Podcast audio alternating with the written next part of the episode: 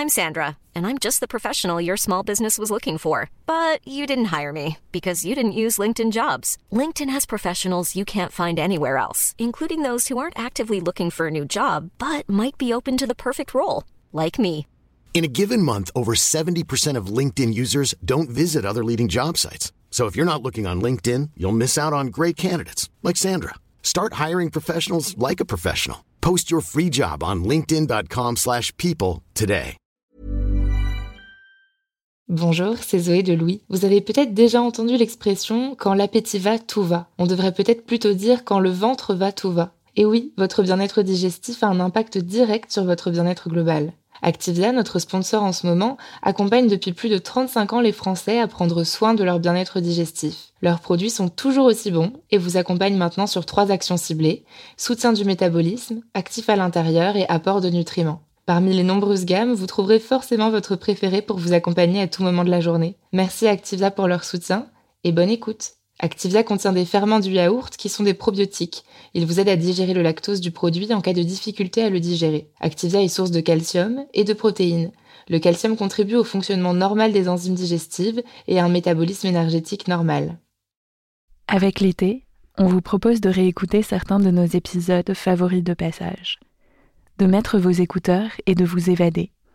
Des histoires pleines de péripéties, des aventures marquantes avec de l'adrénaline que ce soit à l'autre bout du monde ou dans son salon. Bonne écoute et bon voyage. Louis.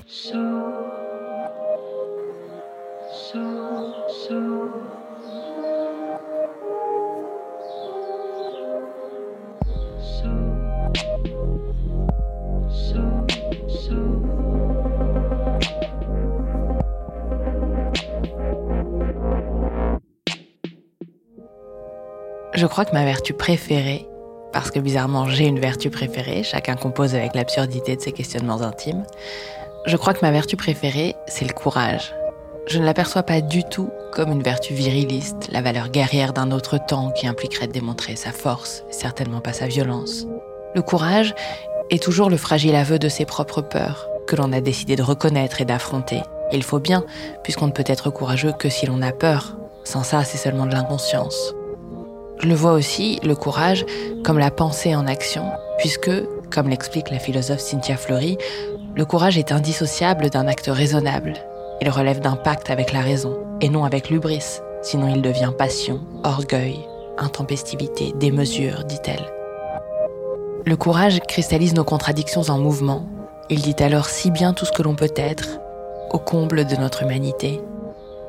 Et voici donc Aujourd'hui dans Passage, une histoire de courage, au micro de Natacha Avram.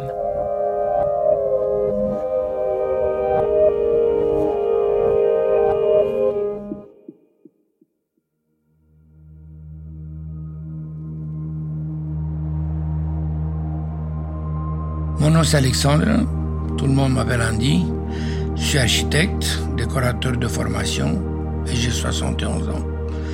Je suis arrivé en France depuis 1983.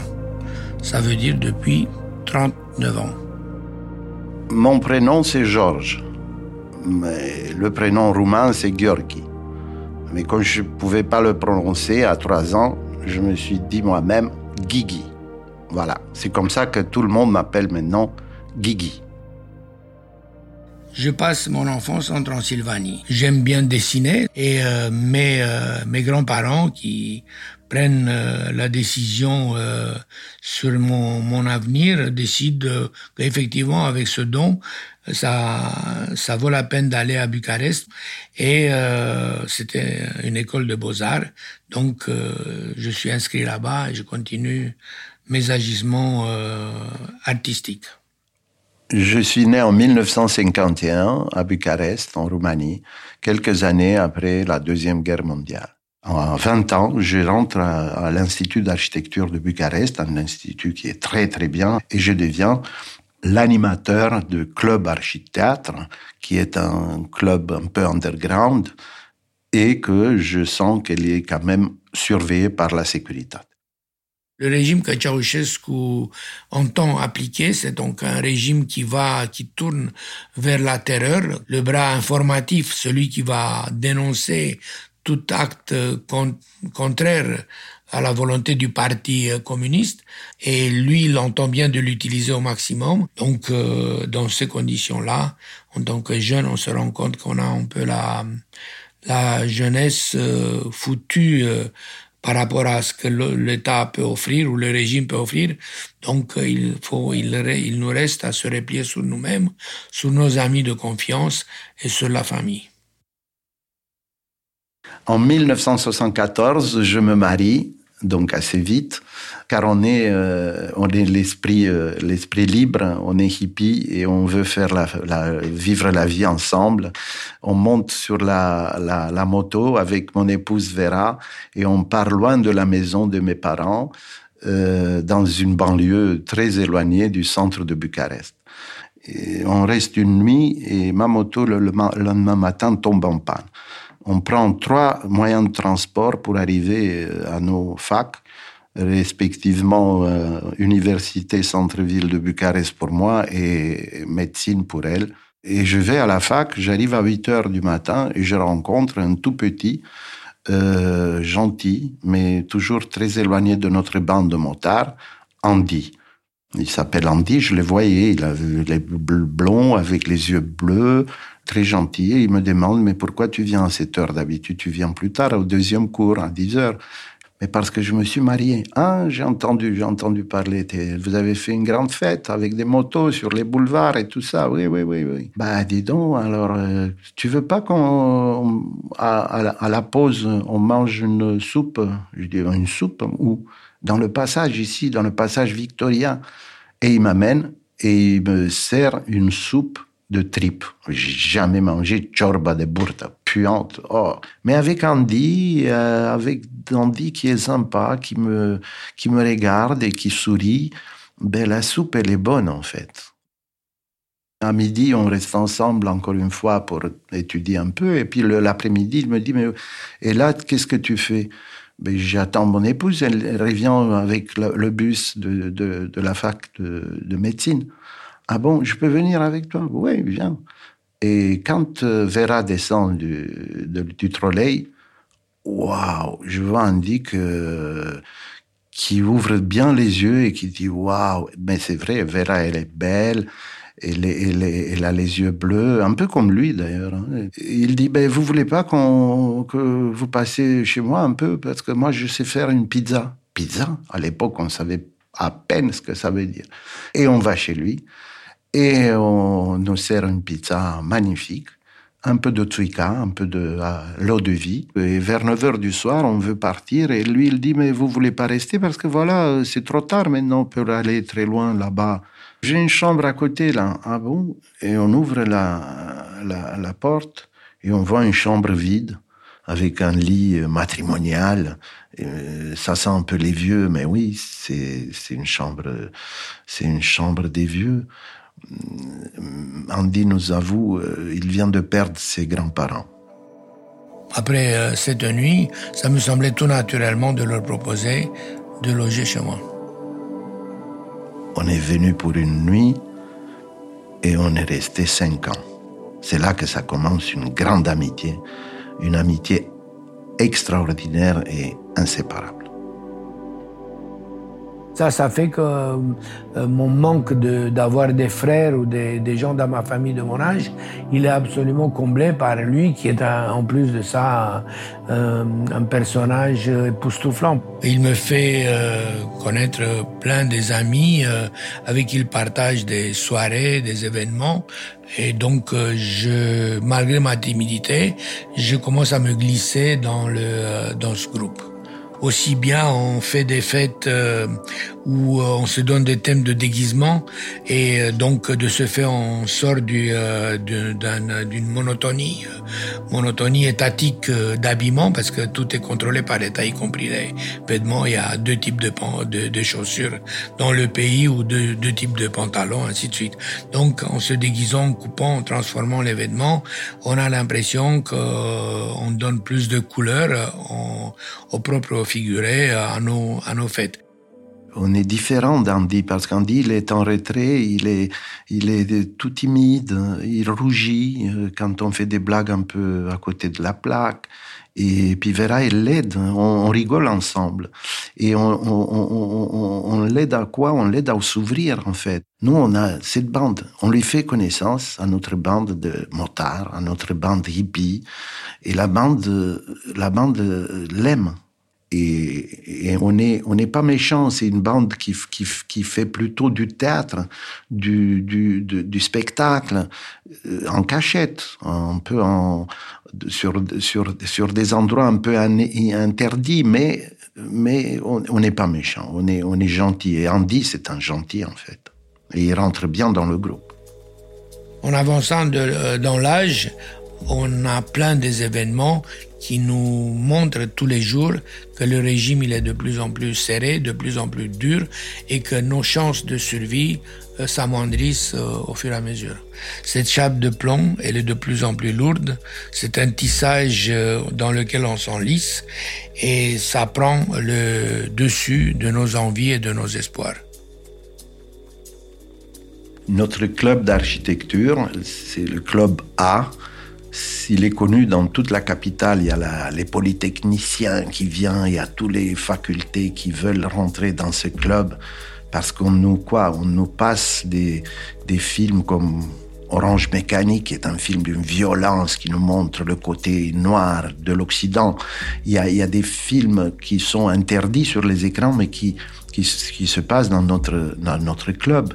On organise des soirées jazz, on organise des soirées thématiques tout est fait pour qu'on puisse rester calme. On peut danser les week-ends, on danse les rock and roll.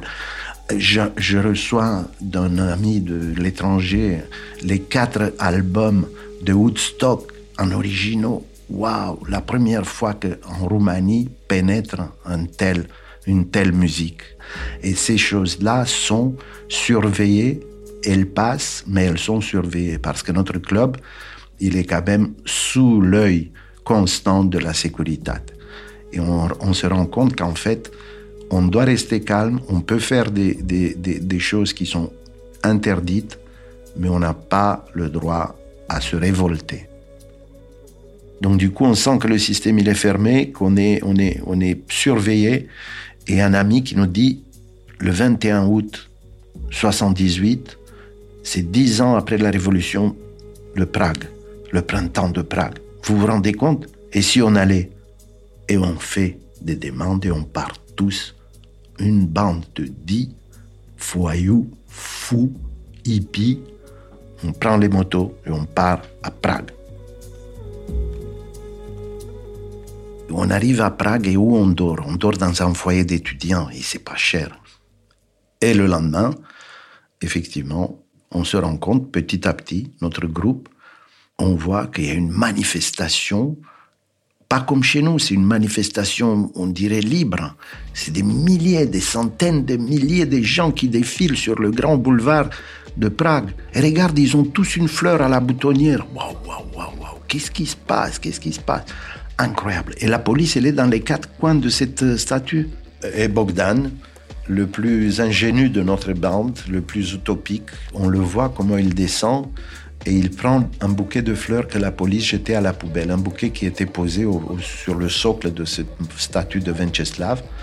Et, il fait ça trois fois. En fait, la police remet le bouquet à la, poubelle et lui, il le remet sur le socle. Et la troisième fois, il est embarqué par la police.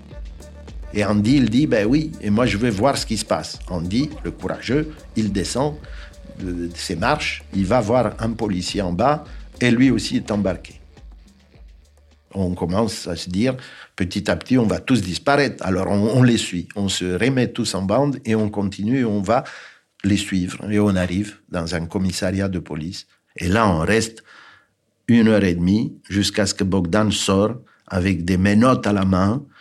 Andy à côté, il commence à se révolter un peu. Je dis, tais-toi, tais-toi, tais-toi. Cette fois-ci, c'est gros. L'autre, il dit, allez à l'ambassade, c'est grave. Ils m'ont fait signer des papiers en tchèque. Je ne sais pas ce que j'ai signé. Bogdan, il est bon pour la Sibérie, il est bon pour disparaître, on nous dit à l'ambassade. Rentrez chez vous, faites pas de folie, allez-y. Et c'est là qu'on commence à se dire, effectivement, le système très, très enfermé et on risque notre vie. Bogdan, il revient en Bucarest expulsé de Tchécoslovaquie officiellement et il revient à Bucarest avec les reins en sang. Il est effrayé parce qu'ils l'ont battu avec des sacs de sable pour pas laisser des traces sur le dos jusqu'à ce qu'il a commencé à pisser du sang. On ne comprend pas d'un geste de telle minime importance que ça devient un acte qui pourrait s'interpréter d'une manière politique extrêmement grave. Et on se rend compte qu'en fait notre groupe partie de cette espèce de recherche de liberté, recherche de, de s'exprimer d'une manière libre, mais qui était, euh, qui était un groupe de, de joyeux euh, lurons. Et là, on se rend compte tous qu'on est dans une merde noire et qu'on va être tous peut-être enfermés et peut-être accusés de faire des gestes qui, qui peuvent s'interpréter politiquement. Notre groupe, c'est un groupe dangereux. Une fois que je rentre euh, depuis Prague, je me trouve, euh, comme tous les autres qu'on partage ça, je me trouve très isolé. Je sens que je vis dans un pays ou dans un système qui ressemble de plus en plus à une prison. C'est peut-être euh, que prison, c'est un grand mot. Euh, j'ai jamais vécu dans un univers carcéral, mais de toutes les manières, ça apparente à quelque chose dont tu as envie de t'échapper. Plus j'avance dans l'âge, plus je vois que tout est morose, que ce système n'accepte pas les excentricités. Je vois autour de moi des gens qui quittent par contre le pays par des multiples scénarios, les scénarios les plus hallucinants. Dans les milieux artistiques, donc des gens connus qui disparaissent subitement de la, de la scène publique.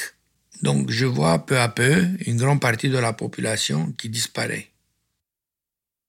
La dissidence, elle doit s'enfuir.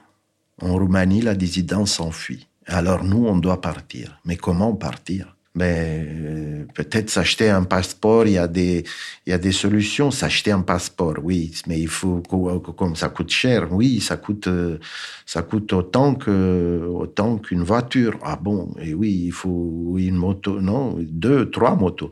Aïe, aïe, aïe, oui, donc c'est, c'est cher. Il y a aussi, tu peux être euh, juif ou arménien ou, ah bon, ah oui, ben, tu sais bien qu'ils partent depuis 68, les juifs, et les Arméniens, ils peuvent partir officiellement. Et oui, mais oui, oui. Et puis, euh, moi, je suis pas juif, quoique sous Bovici, les Bovici, je vais, je vais voir mon papa. Je dis, papa, tu es sûr qu'on n'est pas juif?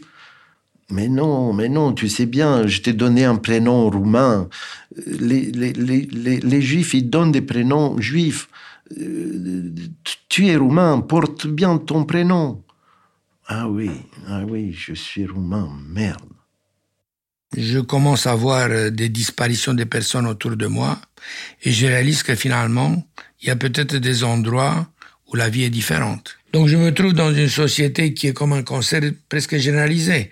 Euh, je sens que les cellules de ce cancer progressent, comme dans la vraie maladie, et même je crois que même si je suis quelqu'un de sain ou mes amis sont sains, on commence à être tous atteints on commence à parler des, possibilités de partir, ce sont des possibilités techniques en quelque sorte. C'est ce souhait de liberté, cette envie de liberté qui commence à, nous prendre tous.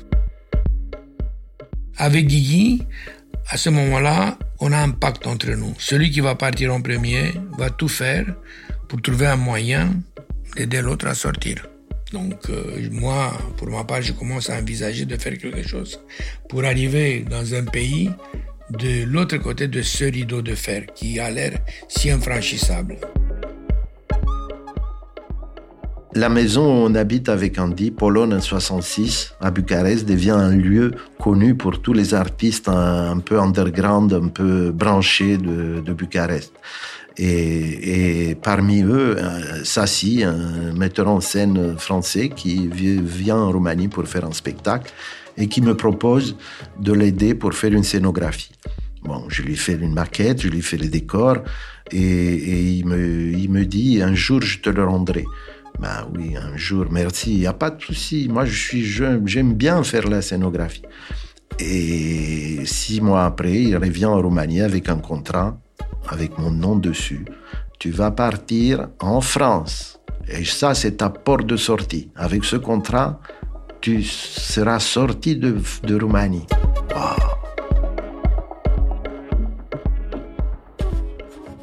Je prépare dans mes bagages quelques croquis, des, références de scénographie, euh, des dessins.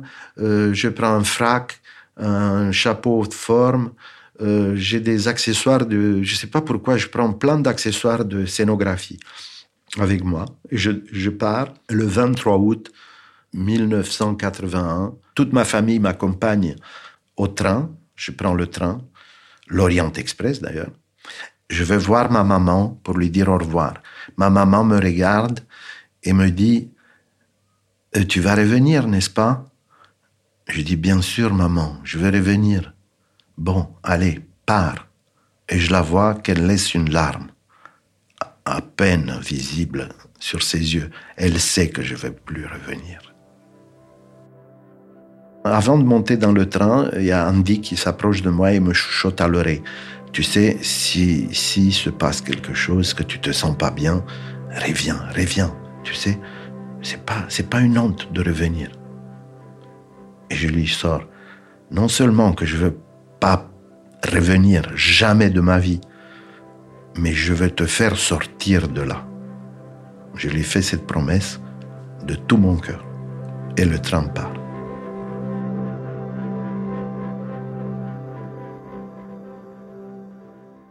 Le départ de Guigui me met euh, dans un état qui est euphorique. Je suis content. Il est parti et il a échappé au système. Mais euh, en même temps, c'est une déchirure entre nous. Du coup, je suis, euh, d'après tant d'années, je me retrouve seul. Je suis donc absolument décidé, presque aveuglement, de rejoindre cette amitié qui reste quand même une amitié exceptionnelle et qui dépasse tout autre lien. Un an et demi après mon départ, Vera arrive enfin en France. Elle me raconte l'état dans lequel elle a laissé Andy. Notre cher Andy est déprimé, et il est devenu euh, euh, triste, il n'est plus rigolo. La plupart de notre groupe se trouve déjà en, Occident. Andy, il est tout seul là-bas. Et là, on va essayer de le faire sortir, Vera, non? Oui, oui, à tout prix le départ, en effet, euh, quitter le pays, devient, entre guillemets, c'est triste à dire, mais un sport national. Mais euh, les seuls moyens qui restent sont quelques moyens illégaux qui euh, supposent aussi une certaine imagination et un certain courage, ou plutôt un certain désespoir. On rencontre dans un château d'à côté, un château de sommière abandonné, on rencontre un type assez bizarroïde qui nous invite d'ailleurs à prendre un café dans son petit cuisinière euh, d'été. Et il a un chien errant à côté. il est, il, est gentil, mais il est assez bizarre. Et on lui raconte notre histoire, comment, d'où on vient, comment on fait, qu'est-ce qui se passe. Et on arrive à dire effectivement, euh, on, est, on, est, on est en manque de notre meilleur ami parce qu'on l'a laissé tomber en Roumanie. Et lui, il nous dit, mais moi, je vais souvent dans ces pays de l'Est. Ah bon? Comment tu vas? Ben, Je vais avec un cirque. Ah bon Avec un cirque, un cirque ambulant.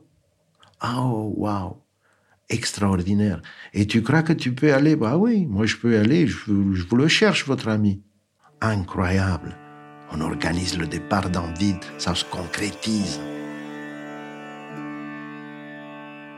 Il y a un fait euh, qui arrive à un de mes, amis qui essaye de, de passer la, la frontière entre la Roumanie et la Yougoslavie par la voie aquatique. Ils traversent euh, le Danube à la nage. Ils sont deux. Ils se font rattraper, monter dans un chalutier de la douane, ou plutôt de la police, parce que c'est une police de frontière, c'est plus qu'une douane. Ils entendent un petit clapotis dans, dans l'eau.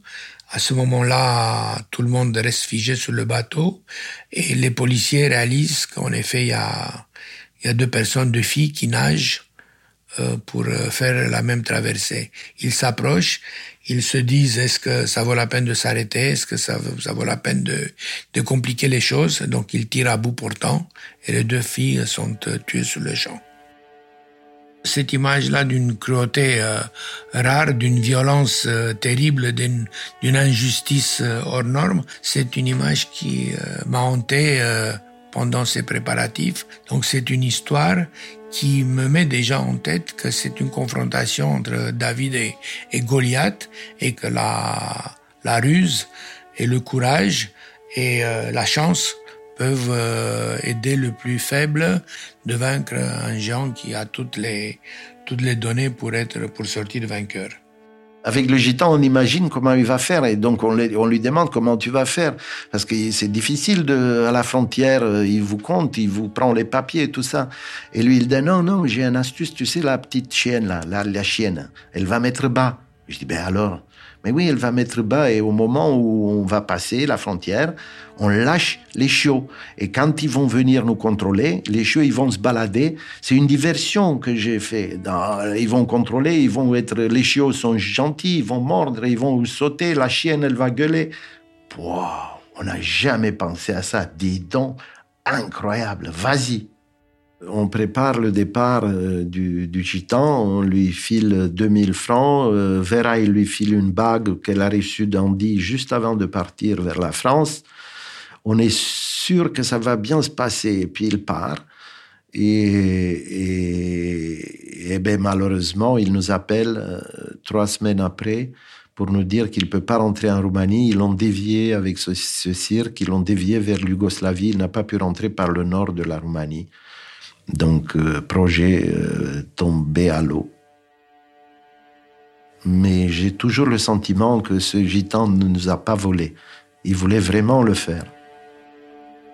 C'est pas que ça me contrarie, je fais, je complètement euh, confiance à Guigui, mais c'est toujours le peur de pas se précipiter, de, choisir le, la, l'action la moins bien préparée on commence à s'imaginer plein de scénarios euh, comment comment comment le faire sortir Andy et un, des scénarios il devient un peu euh, James Bond parce que ça se passe dans un train il faut qu'il change la photo sur un passeport dans un train qui roule à pleine vitesse dans les chiottes du train. Donc c'est c'est c'est c'est un peu farfelu. Ça si ça si notre metteur en scène celui qui m'a fait sortir de Roumanie.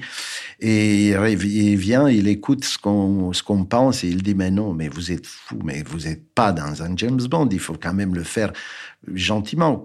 Il dit mais tous les étrangers en plein été, ils vont à la mer Noire, ils vont quand même à la mer Noire. Donc pourquoi vous le faites pas là-bas? Un couple de Français, il va en Roumanie en voyage. Lui, il, va laisser son passeport à Andy. On va remplacer la photo d'Andy. Elle, elle va partir vers la frontière la plus près, qui est la Bulgarie, à 3 km de, de, l'endroit où ils vont à la plage. Et lui, il va partir vers Bucarest, le temps que Andy sort de Roumanie, il va avoir le temps de déclarer son passeport volé à l'ambassade française à Bucarest. Étant séparés dans deux mondes différents, on commence déjà à parler au téléphone. Comme on n'est pas sûr qu'on est ou pas sous une écoute, on le fait d'une euh, manière codée qui est connu que par euh, par nous. On s'obstine de le, de le faire comme ça. C'est la discipline, euh, la discipline du secret. Par exemple, euh, je dis des choses du genre je vais passer mes vacances au nord du pays. c'est clair que l'action va se passer au sud du pays. Le du côté de Guigui, il me dit ça doit se passer dans un je dois prendre un train, c'est clair que je dois prendre une voiture. Marie-Pierre, qui est ma, secrétaire dans le, cabinet d'architecture, elle se propose, elle y va, elle est aventureuse, elle aime bien le voyage. Et Serge, euh, un ami de, Tarbes, qui est un peu alternatif et un peu aventurier, il se propose lui aussi, il se connaît à peine avec Marie-Pierre, mais il, il, il, veut y aller aussi. Donc du coup, c'est voilà le couple de Français qui va sortir en dit de Roumanie. J'ai toutes les informations sur le, les, euh, les signes que je dois porter euh, sur moi, sur l'endroit et sur l'heure où la rencontre euh, doit se passer. Mais euh, pour le reste, je ne sais pas si c'est une, deux, cinq personnes, comment ça se passe. S'il y a quelqu'un qui doit faire une traversée à pied, ça se passe euh, par la mer, euh, peu importe. Mais je fais confiance. J'en suis persuadé que Guigui a, réussi à mobiliser les, les, forces nécessaires. Je me sens investi de la force pour arriver à, à, à mener à bon fin cette, cette action d'exfiltration tout se passe bien, ils ont toutes les instructions, Marie-Pierre est très organisée, elle prend en sténo toutes les notes, elle connaît plus ou moins les endroits euh, et, et, Serge est optimiste et très fort, très sûr de lui, bien sûr, et ils y vont. Au revoir les amis, on leur file 4000 francs pour le voyage et ils partent courageux.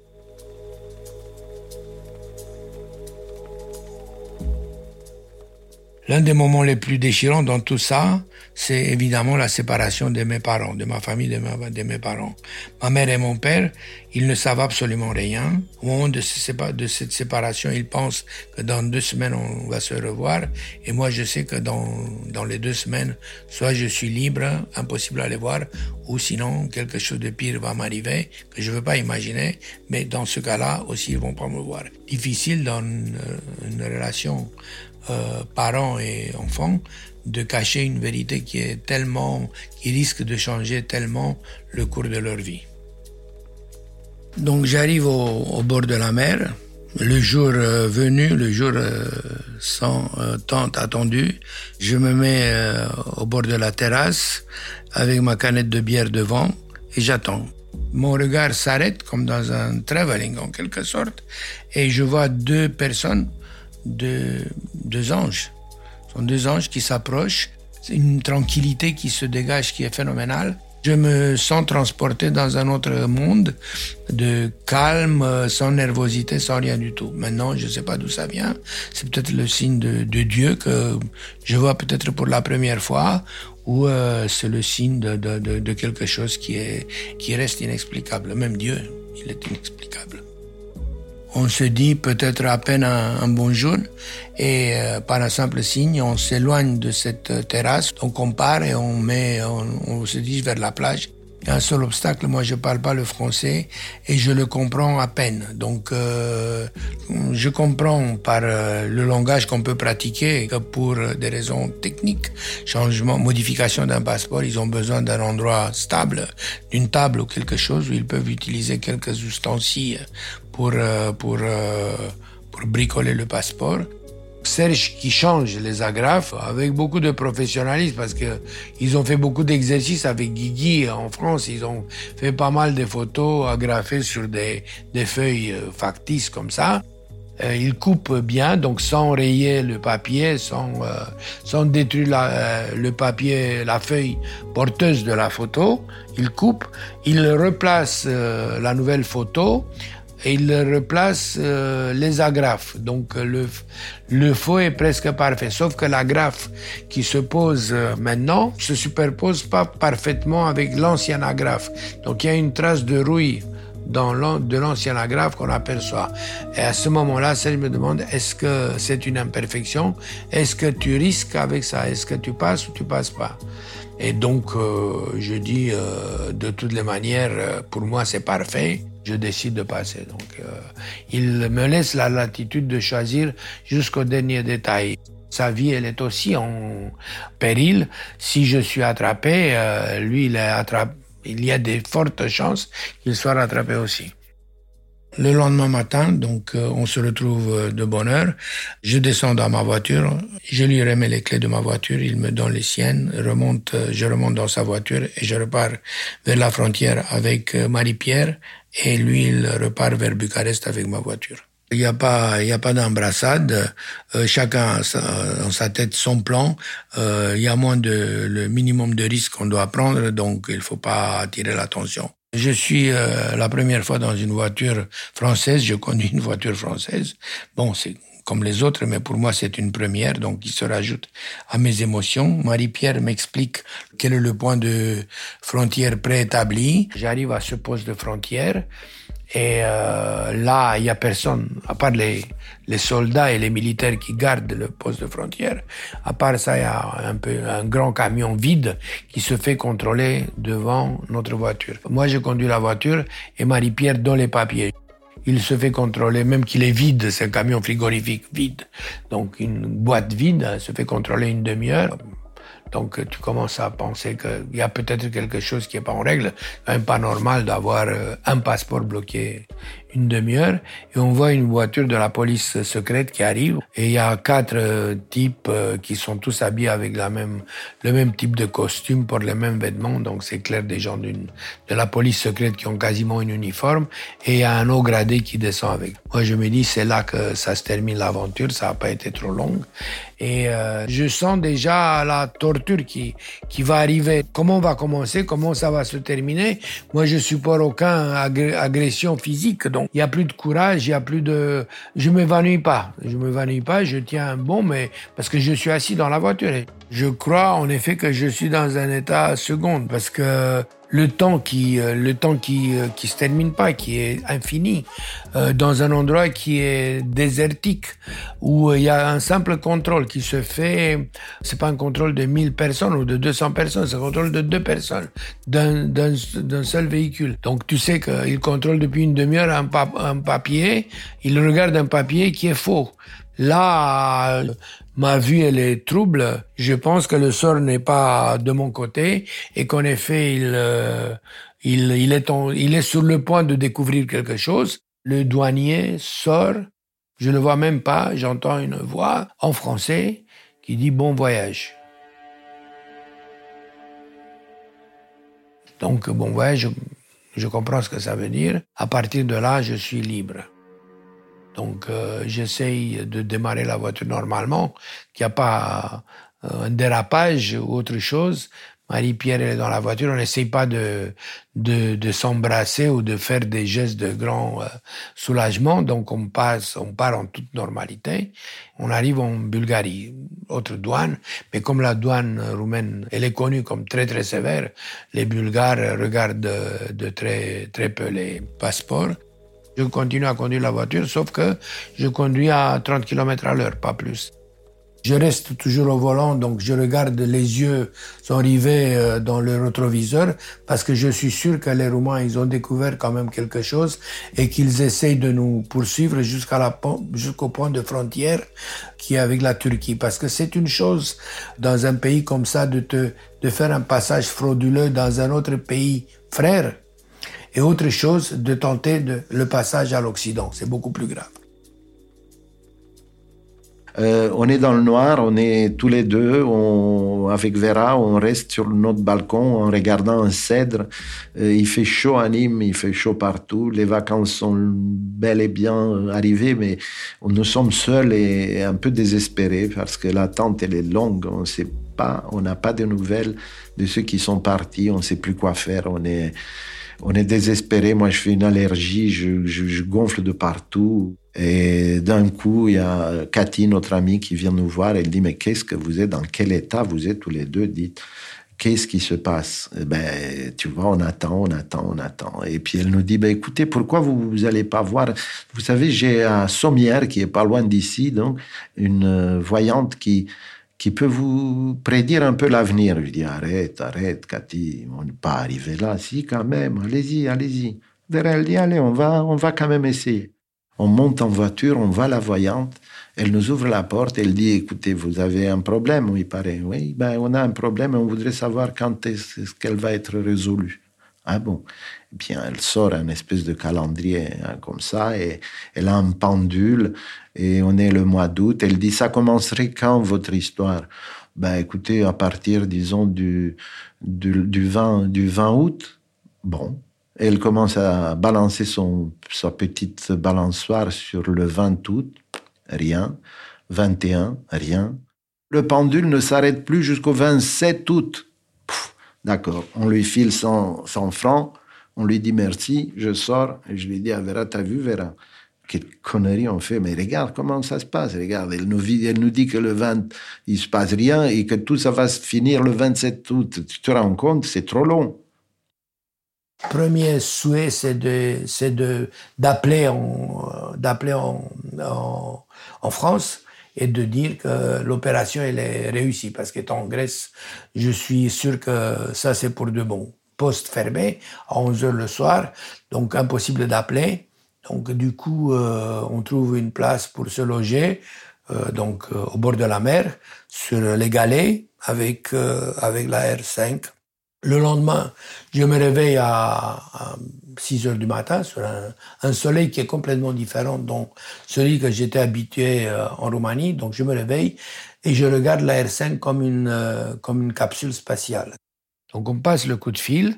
Donc il nous a, Guigui nous entend dit comment ça se passe? La, leur voix, elle est tremblante. On dit on est sauvé, on est en Grèce. Et là, on entend une explosion. De l'autre côté, c'est une explosion qui non seulement ça peut combler, ça comble l'enthousiasme qu'on a nous, la libération des énergies en effet. Ils ont réalisé que l'action elle est réussie.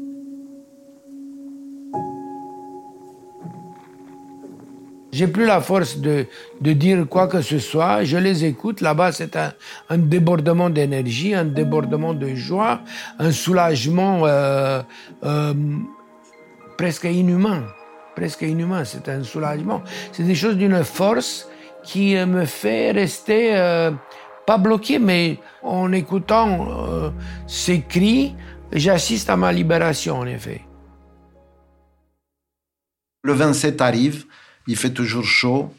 Nous, on est sur le canapé, on regarde pas la télé, on regarde rien, on fait rien, on se regarde, on attend, l'attente, l'attente, l'attente. Et là, on entend un sifflement, notre sifflement d'antan, le sifflement qu'on faisait dans les salles de cinéma pour se retrouver dans le noir. On fait comme ça, on fait une espèce d'ultrason, comme ça tu déranges pas les autres. Et puis on entend, on sort sur le balcon et d'en haut, on voit Andy et Marie-Pierre à côté de la voiture. La voyante, elle a eu raison pour ses 100 francs. C'est le 27 qu'enfin Andy est libre.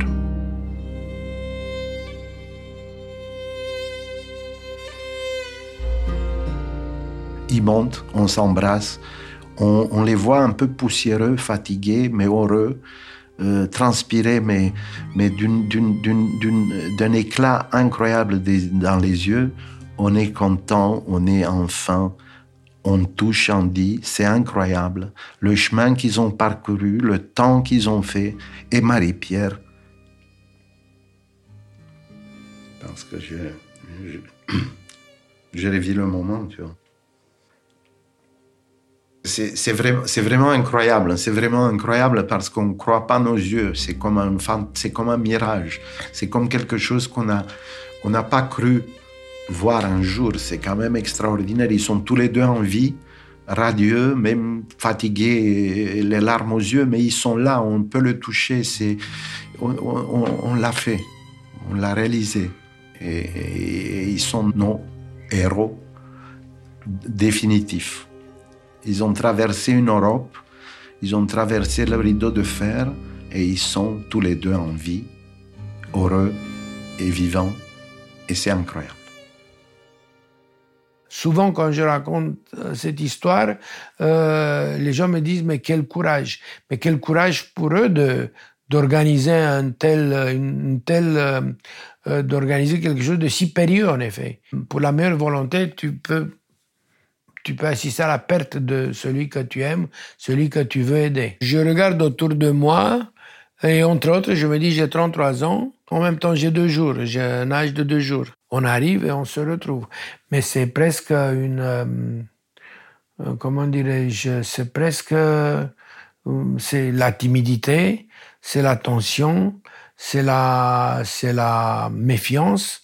Il y a un mélange de, de le bonheur, c'est plein de sentiments contradictoires en effet. C'est pas du tout un sentiment bien défini pour dire oh, c'est la joie, c'est extraordinaire, on s'est roulé par terre, pas du tout.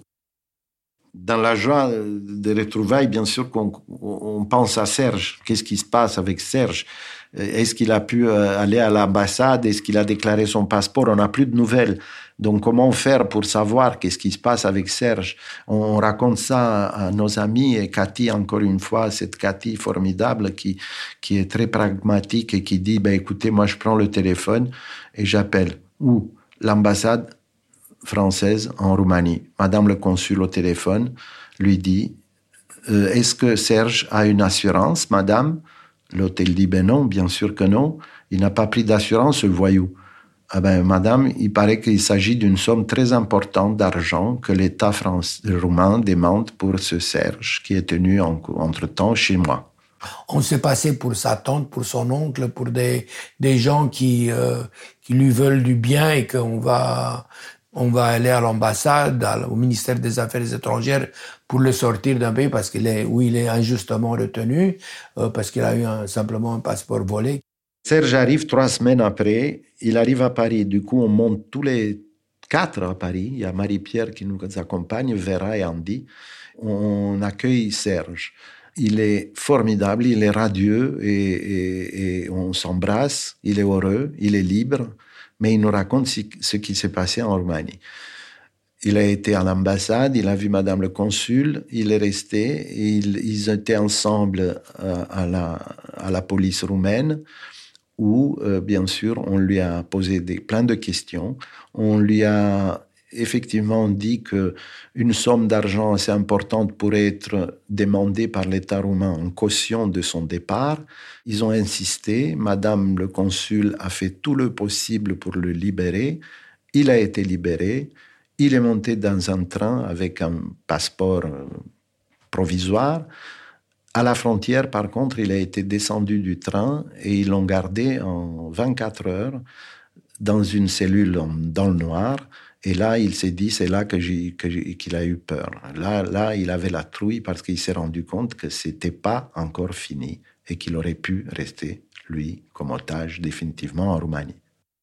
24 heures après, un colonel arrive très bien habillé, avec une autorisation dans la main, avec un français parfait. Il lui dit euh, Monsieur Serge, vous pouvez passer. Mais savait une chose que, comme il disait Talleyrand, l'État passe, mais la police reste. Et là, Serge me dit J'ai eu la trouille de ma vie plus jamais je mettrai les pieds dans ces putains de pays de l'Est. C'est évident qu'il a, il avait ça très, très intensément dans son corps et dans son âme. C'est quand même euh, traumatisant de rester sans savoir quand tu peux quitter ce pays-là. La soirée euh, avec Serge est formidable. On danse, on rit, on crie. Lui, il danse comme un fou. On le voit excité un max, mais il est, il a quelque chose, il a quelque chose en lui qui nous fait croire que un choc s'est passé avec notre, notre grand aventurier Serge. Et, et on ne sait pas, on ne s'imagine pas à l'époque qu'on va plus revoir Serge depuis. Il a dit qu'il a, qu'il a fait un geste par amitié, qu'il n'a pas voulu euh, pas continuer, mais il dit c'était très intense. Il voulait reprendre sa vie d'une certaine manière, et je pense qu'il voulait sortir quelqu'un de ce pays-là, de le libérer, mais il s'est pas rendu compte en effet la dimension dans laquelle la dimension du geste euh, euh, humain évidemment, c'était quelque chose d'extraordinaire, mais le péril euh, qu'il a guetté, il l'a pas, il l'a pas vu à sa vraie dimension. Marie-Pierre, on la voit, elle, donc, elle s'est mariée entre-temps, elle a deux enfants, euh, elle vit dans le midi de la France, toujours à Nîmes, elle a remonté à plusieurs reprises, euh, Guigui et Vera ou moi. De l'autre côté, on a, on est, descendu la voir, donc euh, voilà, on garde, on garde le contact et les bons, les bons souvenirs de cette aventure.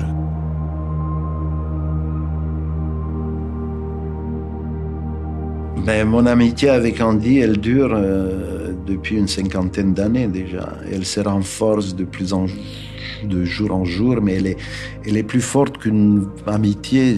On est, on est comme, euh, comme des jumeaux. On a des sensations quand lui il a mal, moi j'ai mal. Quand je veux l'appeler, il m'appelle. Télépathie fonctionne de plus en plus fort. On a, on a une, non seulement les, aventures de notre vie nous ont liés tellement, mais c'est tout, tout, tout ce vécu qui a été très près, une, amitié incroyable, une amitié qui, est, qui dépasse les, les, les, les décrits des romans ou des aventures incroyables. C'est une amitié qui date de, oui, de 50 ans, oui, plus d'un demi-siècle. Oui, ça date. Je pense que on réserve autant de surprises un à l'autre depuis 50 ans. On, se rappelle qu'un jour dans sa cour, quand on faisait des fêtes, on était tous les deux en regardant le ciel, une nuit étoilée et, lune pleine. Euh, un, ami est venu à côté de nous et il nous a chuchoté à l'oreille Hé, l'avenir est intéressant. Et là, on s'est regardés tous les deux, on n'a rien compris. Mais c'est vrai que maintenant, je me dis effectivement à l'époque, qui aurait pu croire que l'avenir serait tellement intéressant que celui qu'on a passé. C'est pour ça qu'avec Andy, même aujourd'hui, et avec Vera, on croit que l'avenir reste intéressant. Et je crois que ça, c'est valable pour tous. À n'importe quel âge, l'avenir peut être intéressant.